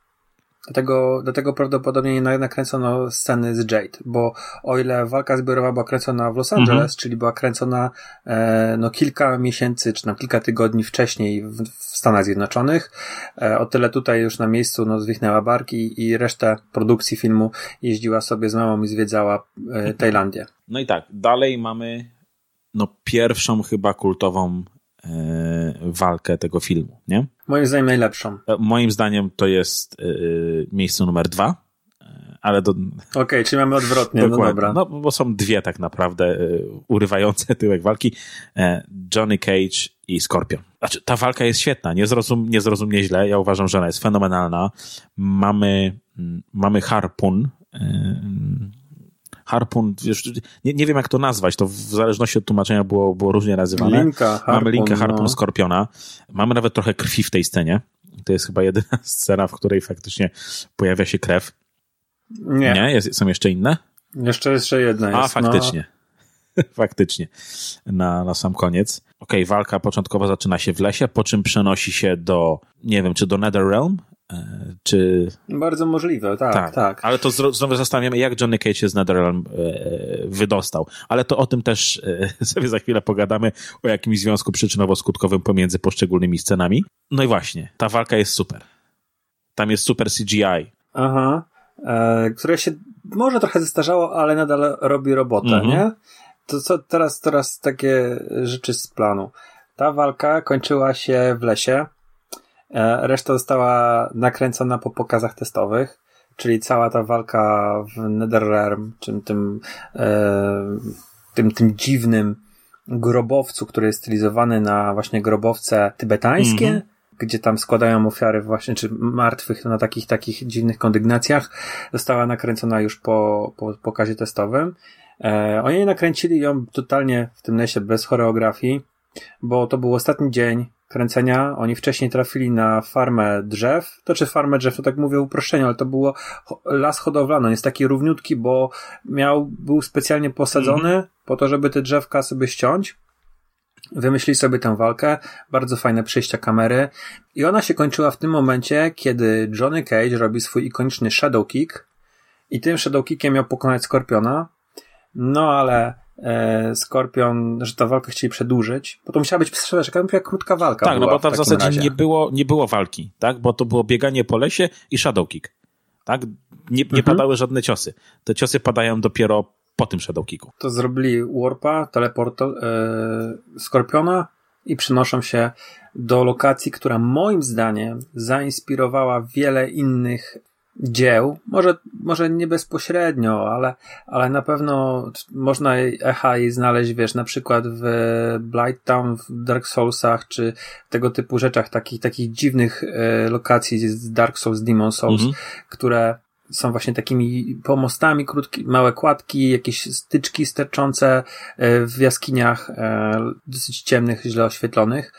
Tam zatrudniono jako dublera Johnny'ego Cage'a jakiegoś e, olimpijczyka, który tam ćwiczył na tych trapezach. No tak, tam jest dość spora akrobatyki w tej walce. Tak. I co jeszcze ciekawe, no tutaj Skorpion robi fatality, któremu się nie udaje. Tak. I... No i tak, które no, tak naprawdę doprowadza do jego zgonu, bo podpala taką tarczę którą się właśnie Cage zasłonił i ściął mu e, twarz, Dokładnie. powiedzmy.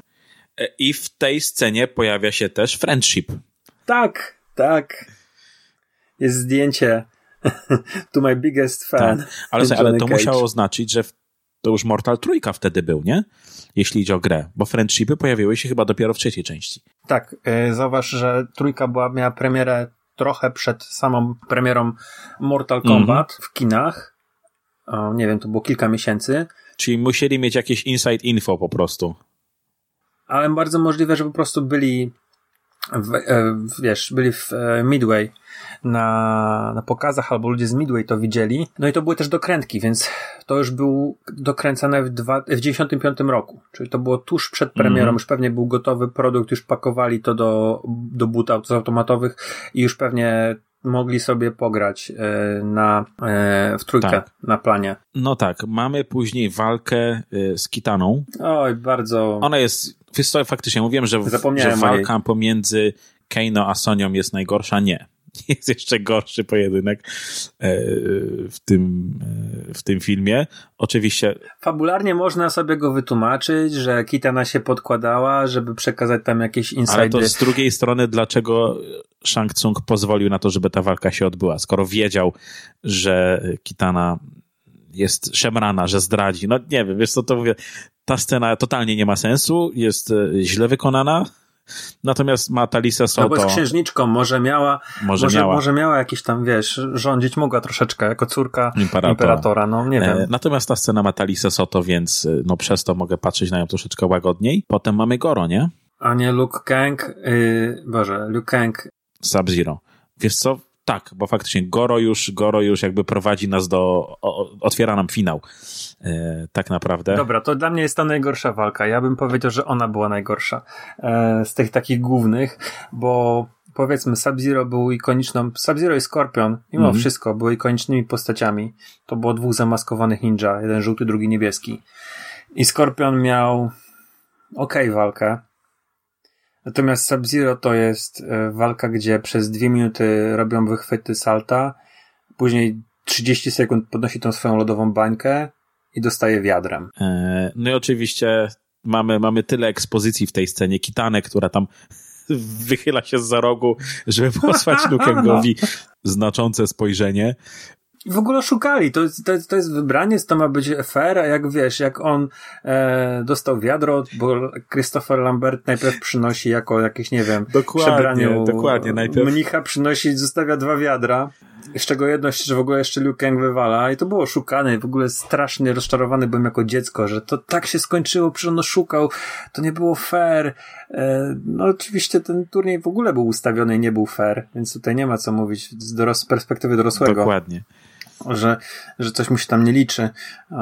Przeszedł na drabince dalej, ale, ale w ogóle walka jest słaba. Nie wiem, jak Wiesz co, ja pamiętam, z całej tak... walki pamiętam tylko to, że Sub-Zero w którymś momencie wbiega na ścianę. E, goni, goni tak, Lukenga, i tak, i odbija się, robi salto. E, I, I tam jest zresztą w ogóle bardzo dużo salt i pamiętam, że to wbiegnięcie na ścianę wtedy na mnie zrobiło wrażenie, bo to był chyba pierwszy raz, kiedy widziałem tego typu akrobatykę. No i to tyle. Tak, bo jakby reszta walki w zasadzie nie ma walki praktycznie. E, bardzo rozczar rozczarowująca końcówka. E, zresztą swoją drogą, teraz z perspektywy czasu trochę żałuję, że wątek Sub-Zero i Skorpiona nie był pociągnięty troszeczkę dalej, bo to też była całkiem ciekawa historia, ale ona jest rozwijana w wielu A innych... W drugiej części, w drugiej części. Tak, tak, tak. Poza tym e, w animowanym filmie, o którym też będziemy rozmawiać, ten wątek już jest pociągnięty bardzo, bardzo konkretnie. I teraz co, bo następny to już jest, to już jest Goro. Jeszcze ta walka, walka Artalina. No tak, ale to też z Goro. Nie wiem, czy chcemy o niej rozmawiać. To jest masakra Artalina, tak? Który y, próbuje tak. i zostaje całkowicie, y, no zostaje zniszczony i finalnie zabity przez Goro. No i mamy właśnie y, walkę, chyba jedyną walkę tak naprawdę, bo scena otwierająca jest, jest jeszcze normalna, a cała walka Johnego Cage'a kontra Goro jest już komputerowa nakręcona z jakiejś takiej gigantycznej perspektywy. Tak, no. To jest super scena otwarcia. Yy, naprawdę świetna, daje klimat i, i pokazuje właśnie humor postaci Cage'a. Cage'a, który mówi, że te okulary kosztowały 500 dolców. Mm -hmm ale w maksymalnym oddaleniu widzimy śmiesznie małe figurki, które tak naprawdę są właśnie całkowicie wygenerowane tak, komputerowo. No nie, znaczy nie powiem, że nie dało się tego zrobić wtedy, lepiej nie dało się tego zrobić w tym budżecie, bo CGI już sobie radziło w tamtych czasach, tak? Yy, no, ale nie za 12 milionów no dolarów. No nie, nie, absolutnie. I nie w, absolutnie. z produkcją w dwóch krajach i nie z, nie z Goro, który był nazywany primadonną, bo się wiecznie psuł. Dokładnie. Dobra. E, po pokonaniu Goro następuje porwanie Sony przez Shang Tsunga do... E, do, do Outworld. Przebranie jej w skórzaną kieckę. To już na samym końcu. No i nasi bohaterowie podążają za Sonią i za Shang Tsungiem, żeby ją uratować. I no i ta najlepsza walka. Tak. Reptile Lukeng, która Reptile przez większość filmu jest, jest jaszczurką komputerową. On ma te swoje e, ruchy zamiast gry, czyli znika i pluje kwasem. E, aczkolwiek Lukeng go tak. łapie, wrzuca go w taką dziwną wrzeźbę. Tak, nie? aczkolwiek ja wiesz co, dowiedziałem się, że w momencie, w którym oni kręcili te sceny, nie istniały chyba nawet koncept arty mm, Reptile'a. Tego komputerowego, tego jaszczura. Więc ani, ani Shu, ani Anderson nie wiedzieli, jak to zagrać, bo nie wiedzieli, co tam będzie wstawione później, absolutnie. Więc mhm. to było takie trochę po omacku. Dokładnie. Wrzuca go e, w tą statuę, no i zaczyna się jak dla mnie najlepsza walka e, w, w całym filmie. Natomiast, wiesz co, ja nie powiem, że ona jest najlepsza ze względu na choreografię, aczkolwiek y, tam jest bardzo dobra choreografia. Ale ma najlepszą chore, ale ma najlepszą. Więc ona ma świetną choreografię, ma świetny montaż, co jest, co jest w ogóle dziwne, bo ja autentycznie miałem wrażenie, że ta walka była robiona przez inną ekipę, albo tak jak mówisz, e, w innym czasie. Przy to do, była to dokręcana. Do, tak, znaczy, ta, ta walka była dokręcana. Ona była robiona po pokazach testowych e, i ma genialną muzykę. To jest, są takie trzy mm, elementy. Natomiast mówię, to jest, to ewidentnie musiała robić inna ekipa, bo nie ma drugiego tak dobrze zrealizowanego technicznie pojedynku w tym filmie. No, po, pojedynek ze Skorpionem jest super, ale mówię, technicznie... No Robin Shu był choreografem, tak? tak? Sam ułożył tak. tę walkę, więc tutaj już coś innego jest i to widać. Yy, jest ten yy, ro rowerek tak, tak zwany. Jest. Bardzo fajnie wkomponowany, też ikoniczny ruch Liu Kanga. I oni tam widać, że się po prostu nawalają i naprawdę gdzieś tam ląduje ten reptile na ławie i, i, i się zwija. No zresztą tutaj Shu złamał trzy żebra, gdy reptile rzuca nim o kolumnę. Mm -hmm. I to było podobno na początku gdzieś dnia zdjęciowego. I, Czyli całą walkę musiał nagrać i on połamany. dalej grało połamany. Zresztą przy tych dokrętkach to w scenie, gdzie Scorpion walczy z Johnem Cage'em, to e, Ashby dostaje kopniak w nerkę i później sikał krwią i mówi, że to było najbardziej bolesne doświadczenie, jakie przeżył, jeżeli chodzi o granie w filmach. Ja pierdzielę, no to faktycznie nieźle, ale... Czyli te dokrętki się tak porobiły ciekawie. Mm -hmm. bez tych dokrętek ten film naprawdę... Y, nie, nie wiem, czy chciałbym o nim gadać aż tak długo, tak? Te dokrętki zrobiły -hmm. roboty w tym filmie, tak? Te, te, te dokrętki zrobiły ten film, mam wrażenie. E, tak jak na przykład scena z Vaderem w Rogue One, e, która moim zdaniem jakby dodała przynajmniej ze dwa oczka do oceny, tak samo jest tutaj. E, tak, to, to prawda. To jest moja druga ulubiona walka. Może, może nawet pierwsza egzekwo, bo tylko wiesz, mm, ja chyba bardziej lubię, bo to zawsze zależy od, od tego, jaką postać wybierałeś w Mortal Kombat, kiedy grałeś, więc ja uwielbiałem grać Skorpionem i uwielbiałem grać Cage'em. Mhm. I dlatego podejrzewam, że tamtą walkę lubię bardziej, mm -hmm. bo Reptile'a ja nie znałem, a Luke Kang to Luke Kang, to nie było to. A, natomiast jest taka ciekawa rzecz, że wydaje mi się, mm. że ciekawszą scenografię miała też walka Skorpiona i dlatego ją tak. bardziej lubię. Że się zmienia, że jest taka niepokojąca, że te przejścia między tymi drzewami są tak naturalnie zrobione jest jakieś tam e, aura tajemniczości i jest to też ta czaszka, która zionie ogniem. No jest troszeczkę inaczej, to wygląda, inne efekty specjalne, mm, ale muszę powiedzieć jedną rzecz, że Shu w walce z Reptilem jest świetny.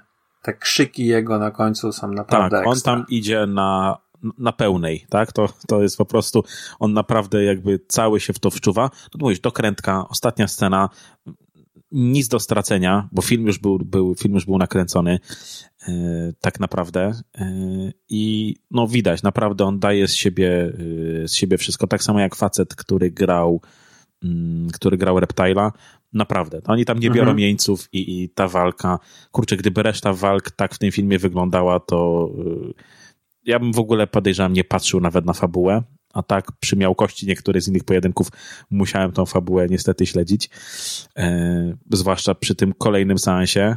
Facet, który grał Reptile'a, Keith Cookie, mhm. zagrał też Sub-Zero w Mortal Kombat Unicestwienie.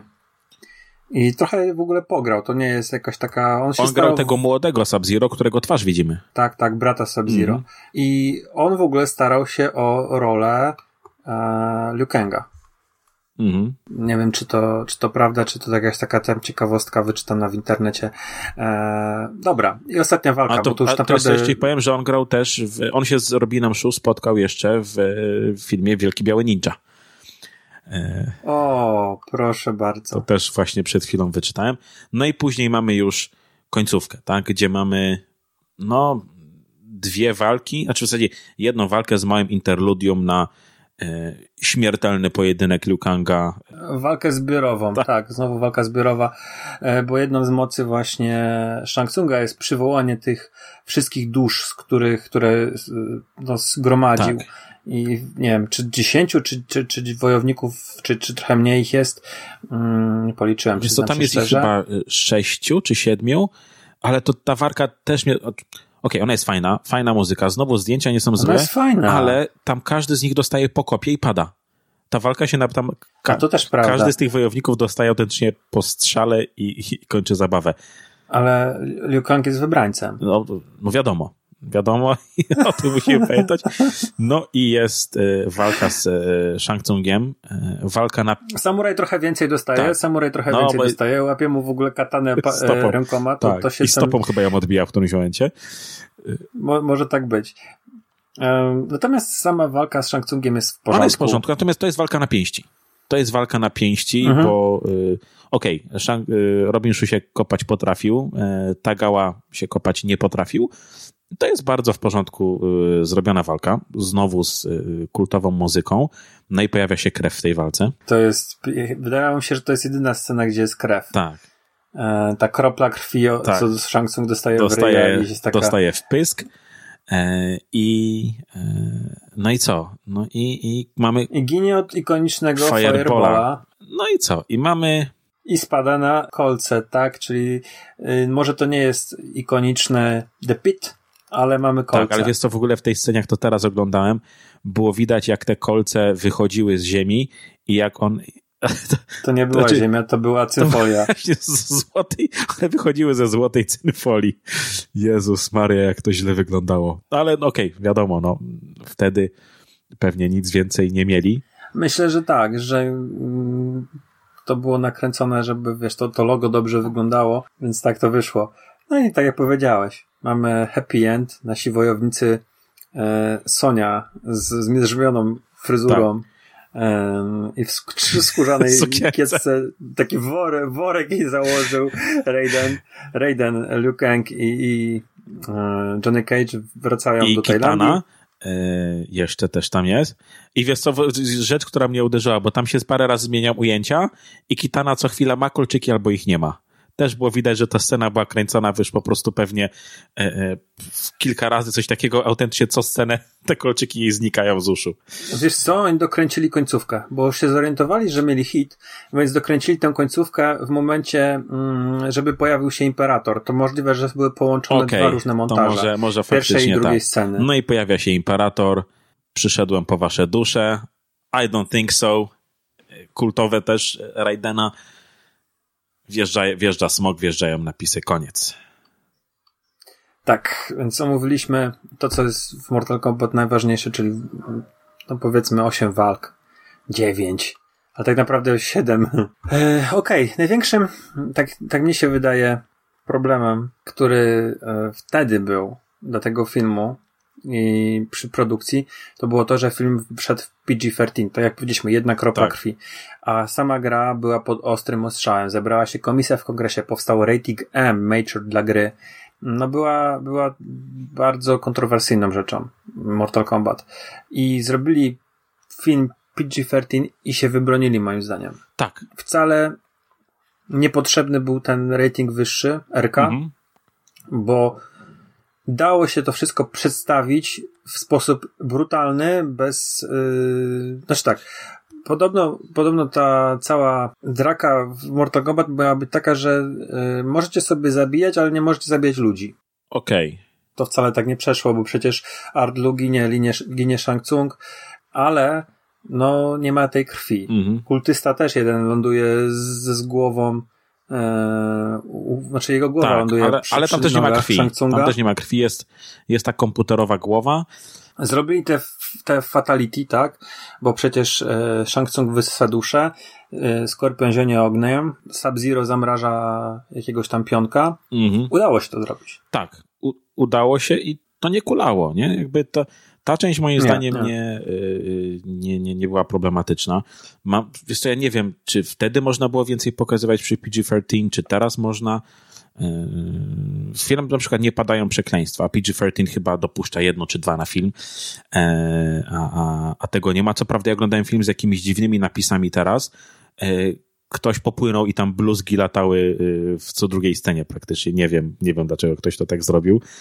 A powiedz, powiedz mi jedną rzecz, bo jest jeszcze inna mm. rzecz, którą zresztą Tobias i Boone byli przeciwni, a, a jednak się prze, udało przeforsować i to dobrze wyszło. Humor, bo tego w grach nie ma. Gry były bardzo poważne. Ja uważam, że bez tego humoru to ten film by stracił. E, jakby... O, na pewno, on, tak samo mam. Proszę. Musimy to sobie powiedzieć, yy, myślę, że już to, to już jest, może być ten moment, że przy całej e, przy tej całym naszym uwielbieniu dla tytułu, przy tym patrzeniu przez te różowe okulary, to niekoniecznie jest dobry film. No właśnie, co ci przeszkadza Jest to y, fabuła, albo okej, Mhm. pojedynki fajnie, tak, ta, ta choreografia, ta muzyka, aktorzy postaci, super. Natomiast ten film nie ma fabuły. I to jest to, jest to, co, jest, to jest to, co mnie uderzyło dopiero teraz. Tam jest Ekspozycja jest na statku w trzech zdaniach, nie? To jest, Taka... to jest tak, taka, aż, aż zęby bolą. Natomiast od momentu, kiedy bohaterowie trafiają na wyspę, e, kończy się w ogóle fabuła, kończy się jakikolwiek ciąg przyczynowo-skutkowy, my skaczemy ze sceny na scenę i znowu na koniec mamy trochę tej ekspozycji i trochę jakiegoś podsumowania i jakiegoś próba przekazania tego, o co chodzi w Mortal Kombat i tak dalej. Natomiast cały drugi akt to jest po prostu zlepek scen. To mnie najbardziej, powiem ci, że to mnie najbardziej gryzło Trafnie to ująłeś. w, w, w tym filmie. Teraz jak to oglądałem. Kiedyś, kiedyś to mnie tak nie bolało. Teraz jak już się tych filmów trochę naoglądałem e, i oczywiście jako odbiorca mam jakieś tam mizerne pojęcie, wiesz, o, o tym, jak się filmy robi, no to to mnie strasznie gryzło, że kurde... y, Bo początek jest fajny. Do zawiązania akcji, że nie mamy e, ekspozycji, tylko mamy historię trzech postaci. Wątek Liu Kanga wprowadza nam Shatsunga, e, Johnny Cage e, i Sonya Blade wprowadzająca Kane'a. Później mamy statek, pojawia się Lord Raiden, mhm. który mówi nam w trzech zdaniach, jest turniej, wasza trójka została wybrana, żeby no, uratować miliardy. I, I jesteśmy na wyspie. I tak naprawdę ten początek był super. Naprawdę był. Uważam, że do momentu, kiedy oni lądują na wyspie, jest bardzo fajnie to wszystko prowadzone. Wiemy, kim są nasi bohaterowie, jakie mają charaktery, jakie mają motywacje. Mm, mamy tajemniczego boga piorunów, Tak. a później, fuck, jest naprawdę, tak jak powiedziałeś, zlepek scen, które nawet nie wiem, czy, czy, czy brakuje w ogóle jakichś takich, takich, nie wiem, wy- wyciszenia trochę. Znaczy, jest to wyciszenie, są jakieś żarty, jakieś spotkanie tam Sony Cage'a, ale e, brakuje moim zdaniem To też były totalnie z dupy sceny. Ta końcówka, gdzie e, Liu Kang medytuje na plaży, a my z drugiej strony widzimy, że no Sonia i Johnny Cage mają się ku sobie, mają jakąś taką głęboką rozmowę. Powiedzmy głęboką, oczywiście, biorę to w cudzysłów. E, I później mamy samą końcówkę, gdzie e, Liu Kang nagle cytuje jakieś zasady Mortal Kombat. Raiden mówi, ja już cię niczego więcej nie mogę nauczyć, ale mówię, kurde, a czegoś ty go uczył przez cały film. Po prostu nie wiem, czy tam tyle scen wyleciało, czy oni po prostu, Nie czy nakręcili pojęcia. tego materiału więcej, czy po prostu, wiesz, mikry budżet, robimy Mortala, więc walki, walki, walki, walki i troszeczkę, troszeczkę tej fabuły na początku i na końcu, żeby to się... Ale nawet te kitany, wiesz, wprowadzili kitanę, która e, mogłaby mieć jakąś konfrontację z Shansungiem. Nawet już nie mówię walkę, ale jakąś Mhm. potyczkę słowną. E, co ona w ogóle robi tam? Dlaczego się tam znalazła? Czy ona tam walczy? Czy ona tylko powalczyła z Liu Kangiem, żeby się popatrzeć sobie na niego? Jestem ciekawy bardzo tej książki. I wiem, że to jest, to jest, wiesz, e, No takie płonne nadzieje, że ją kiedyś przeczytam, ale jestem ciekawy, jak to wyglądało w scenariuszu. No tak, no w e-booku się tego raczej nie znajdzie. Aczkolwiek z tego, co, co gdzieś tam udało mi się wyczytać, to wątek romansowy pomiędzy, zresztą to ty też nawet powiedziałeś wcześniej, nie? Wątek romansowy pomiędzy Kitaną a Liu Kangiem jest faktycznie rozwinięty, tak? W, No. Czy był w oryginalnie w scenariuszu Okej. i jest, jest w tej adaptacji. Dobra, to powiedzmy sobie tak. E, W 95 roku oglądali to ludzie. E, Pomijając walki, miał prawo się ten film nie podobać. I krytykom i widowni, Mhm. bo fanom gry się podobał. Były walki, był Mortal Kombat. Natomiast był miałki. Tak podejrzewam, że mojej mamie się właśnie nie podobał, bo ten film był miałki. Mhm. Już wtedy. Natomiast w tym momencie jest jeszcze parę innych rzeczy, które y, można mu zarzucić i które zestarzały się okrutnie i które po prostu bolą, jak się na nie patrzy, to jest CGI. Tak, CGI jest absolutnie koszmarne. Co ciekawe, są dobre sceny CGI i tutaj mogę je wymienić. Jest to Morphing Shang Tsunga. Ale wiesz co, morphing, ja tak sobie nawet, wiesz to nawet teraz patrzyłem na ten morphing e, i mówię, no tak, ale wiesz, Jackson to już zrobił przy Black and White. Nie? Jakby, E, tak, ale to robiło, wiesz, to robiła ekipa, co robiła Morphing w Terminatorze drugim i jak on wychodzi ze studia i zmienia się z tego mentora, że Cage'a na, na Shang Tsunga, jest zrobiony świetnie. bo to musieli dopasować ruch, yy, to nie było statyczna kamera, tylko tam był dopasowany ruch, jeszcze go przezdobili jakimiś tam płomieniami. Tak, to wyszło, wyszło mm, super. Zmienia się też przecież w brata Lukenga. Tak, to też wyszło bardzo fajnie. I to, to wyszło dobrze. Fajnie były wkomponowane te elementy, wiesz, w scenografię. To znaczy, sama scenografia była bardzo ciekawa, bo była zróżnicowana i mhm. naprawdę to było coś, czego nie było do tej pory w filmach, ani horrorach, ani filmach akcji, szczególnie w filmach kopanych. Były te plany zdjęciowe wybudowane bardzo innowacyjnie, z czymś się wyróżniały i to też zapada w pamięć. Świetnie były te sceny pokazane takich pejzażowe, jak ten statek wpływał na przykład do wyspy, czy to, to było też, to było nieźle zrobione, ale pierwsze co uderzyło mnie jak oglądałem teraz, to wpływa łódź do portu i to jest łódź cała w CGI. Tak. Tam nie ma prawdziwego statku, nawet takiego, którego by wciągnęli sznurem. No przecież w koło brzegu takie łódź wikinga, czy coś takiego, łódź piracka, czarna perła pływa, nie? Taka wycieczkowa. Czegoś takiego nie wynajęli i nie nakręcili. To było po prostu zrobione w CGI, ten statek z tymi sztucznymi żeglami wyglądał okropnie. Tak. Y, co później ta scena zresztą, e, w której oni płyną na tej łodzi, Jezus Maria, to tak strasznie było widać, że to było w studio robione. E, to po prostu no. takim, takim totalnie tanim filmem telewizyjnym zalatywało. Mamy tą też scenę, gdzie Shang Tsung mówi it has begun e, i po niebie, I tak, to jest ta zorza, tam jakieś, jakieś węże czy czachy się pojawiają.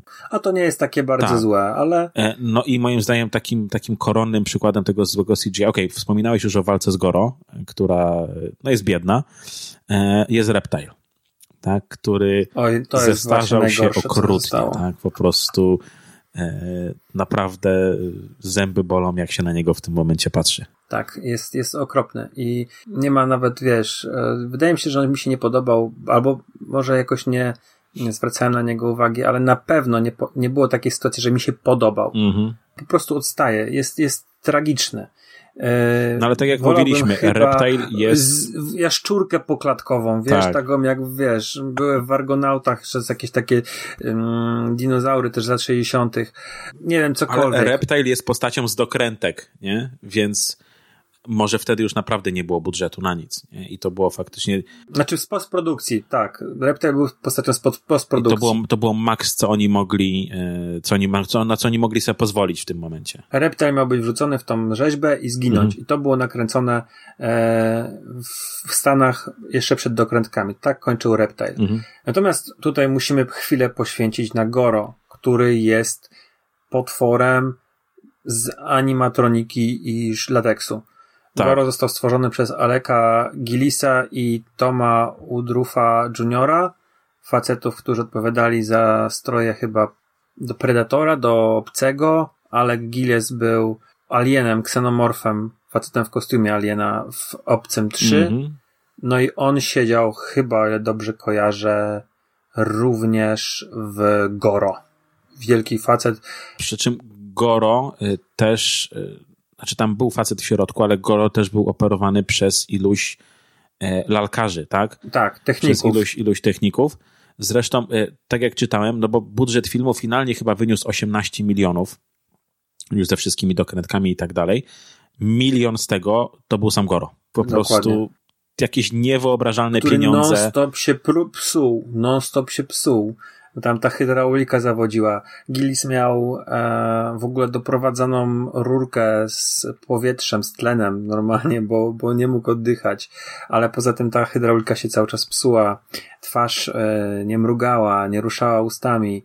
Zresztą te usta zostały też komputerowo podobno naprawiane, mhm. że wiesz, że ona normalnie ruszała, ale jeszcze w postprodukcji zrobili jakieś tam e, kosmetyczne zmiany, żeby żeby Goro mógł, mógł mówić. Ale, ale finalnie wyszło, wyszło super. Znowu wiem, że będziemy o tym mówić później, ale w drugiej części dostajemy Shivę e, już e, stuprocentowo w CGI, e, no więc faktycznie tu jest, no Goro wyszedł fenomenalnie, tak, no to, a zwłaszcza wtedy, tak, no to to po prostu było coś absolutnie kosmicznego. I dlatego ja bym wolał faceta w kostiumie jako reptila. No nie wiem, jako jakiegoś bardzo chudego, mhm. małego gościa, jako taka dziwna, pokraczna jaszczurka. E, ten efekt Predatora, gdzie on znika.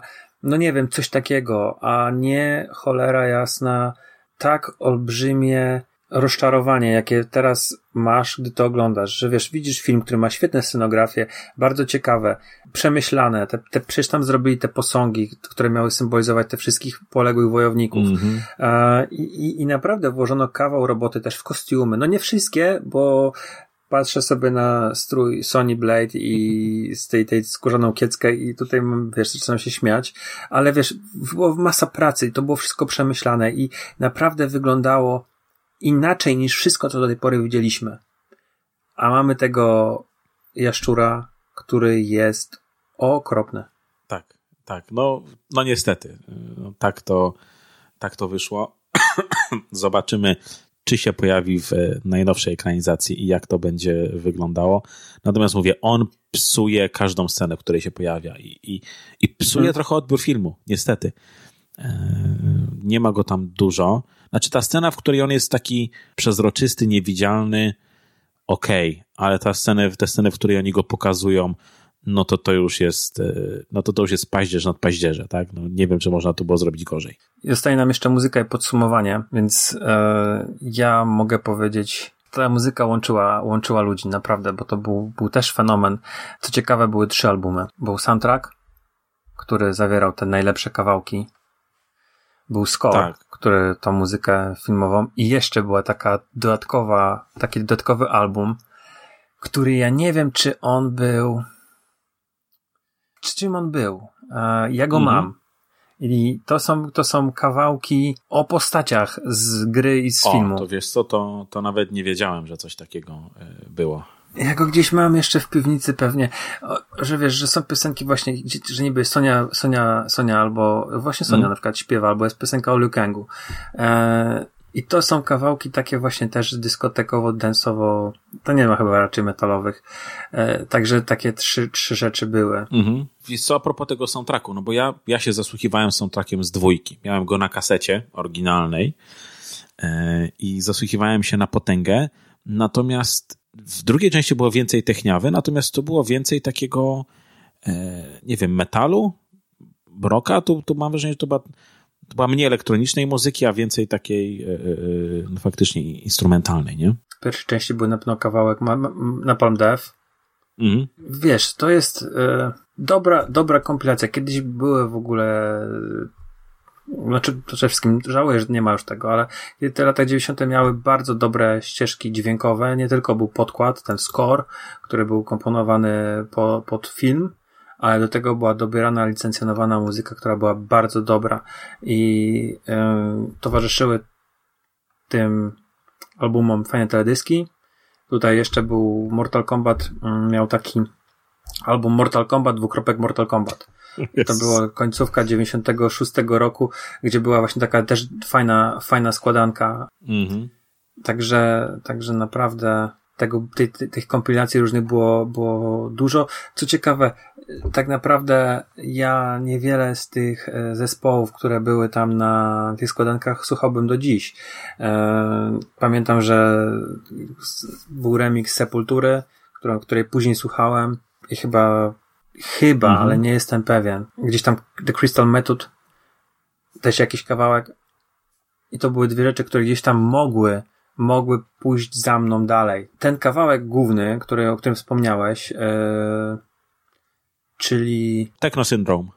Team Song Techno Syndrome, on chyba nie był przez wiele, wiele lat wykorzystywany w grach. To był tylko rzecz związana z kinem i dopiero chyba przy trailerze jedenastki był wykorzystany? Tak, tak. No, jedenastka, y, no jedenastka już się bardzo mocno bawiła tą, y, tym filmem, tak, bo E, Tagała, Ashby, Lambert i, i, i, nawet nie wiem, czy nie Bridget Wilson w jakiś sposób dali zeskanować swoje twarze, chyba udzielili głosu w przypadku 11 Mortala. Tak, ale cały Mortal był w ogóle reklamowany takim, takim teledyskiem, można powiedzieć, gdzie właśnie leciało Techno Syndrome. Mówimy o Mortalu 11, tak? O tej najnowszej odsłonie. Mhm. I, no ale powiem ci, że y, no ze mną to dużo, no ze mną trochę zostało, tak? No bo um, Huno Reaktor też, też robiło y, cover y, kawałka Control, tak? Do, do filmu, także mówię, no część z tego, co ja czego ja przy, przy okazji Mortala, ostało ze mną i wiesz, ja długo, długo jeszcze, co prawda po drugiej części, na przykład słuchałem Skutera, nie? I, e, i nawet się wybrałem na ich koncert, ale dla mnie skuter na przykład zaczął się e, gdzieś tam też mniej więcej z Mortalem, nie? Mhm. Dobra, i podsumowanie. Twoja opinia na temat tego co, filmu? Ja go, ja go lubię. Ja go cały czas lubię i będę lubił, natomiast mówię, y, teraz jak przestałem na, na niego patrzeć przez te różowe okulary, no to, to dużo traci, ale to zawsze będzie, on zawsze będzie miał jak wiesz, jakieś, jakieś miejsce w moim sercu, że tak powiem. I ja nie wiem, czy to nie będzie tak, że on zawsze dla mnie będzie tą najlepszą ekranizacją gry komputerowej, tym, tym wyznacznikiem, od którego wszystko się zaczęło, bo tak przez wiele lat było. Mhm. To była ta niepobita ekranizacja gier komputerowej, gry komputerowej. Ja trochę teraz mam takie wrażenie, że w tamtym czasie byli dorośli, którym się ten film nie podobał. Ja jestem teraz dorosłym i on może mi się właśnie z pewnych względów nie podobać, z tych samych względów, którym to się wtedy dorosły nie podobał. Mhm. Natomiast to jest taki cały czas dla mnie feel good movie. Lubię, Tak. czy dobrze się czuję go oglądając. Jest, jest e, fajny, jest, bardzo mi się podoba humor, który wydaje mi się, że właśnie twórcy filmowi wprowadzili humor do Mortal Kombat, który jest w późniejszych częściach się nagle pojawił, bo Mhm. Ten film jest stylowy, jest nie tylko stylowy, jeżeli chodzi o mm, te scenografie, które wychwalałem, ale właśnie przez to, jak, jak te postaci są wykreowane. Mają swój niepowtarzalny urok i bardzo możliwe, że ta dobra chemia, która była na planie, dzięki tym imprezom, dzięki tym obiadom stawianym przez Lamberta, wpłynęła na to, że tak się dobrze ten film ogląda. I ja polecam go cały Myślę, czas, tak. aczkolwiek to nie jest wybitnie dobre kino.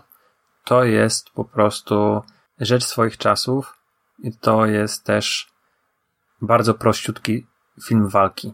To już teraz filmy walki nas przyzwyczai do zupełnie czego innego. Tam jest jeszcze to takie staroszkolne, hollywoodzkie. Trochę, Mhm. trochę trącące już myszką, ale mimo wszystko, jako film fantazy, przygoda, jest całkiem okej. Dokładnie, dokładnie. Ja na pewno jeszcze do niego wrócę. Pewnie nie prędko, ale być może znowu kiedyś trafi się jakaś impreza, e, do której w tle poleci Mortal Kombat. No i bardzo dobrze. To słuchacze, przepraszamy, że wyszedł ponad półtora godzinny podcast, który jest dłuższy niż sam film. E, Ale tak będzie, że ten pierwszy odcinek prawdopodobnie może być dłuższy, bo to był film najbliższy naszemu sercu. Kolejne już nie będą takie długie, mogą być nawet bardzo krótkie, ale będziemy starali się omawiać jeden film na podcast. Nie, niepotrzebnie łączyć jakieś tam dzieła. Chociaż zobaczymy. Dokładnie. A dzięki Marek serdecznie za rozmowę. Było mi bardzo miło w ten, tego wieczoru sobie powspominać te czasy i porozmawiać o tym Mortal Kombat. Dzięki. Dzięki wielkie za zaproszenie, no i wytrwałości przy wszystkich kolejnych To ekranizacjach. tobie wytrwałości, bo to ty ze mną będziesz nagrywał. No ale wiesz, chodzi mi przede wszystkim o oglądanie Tak, tych filmów. tak. Bo ja się nagrywania nie boję, ja się boję tych seansów. Dobra. Dzięki. Trzymaj się. Dobra. Cześć. No, dzięki. Hej.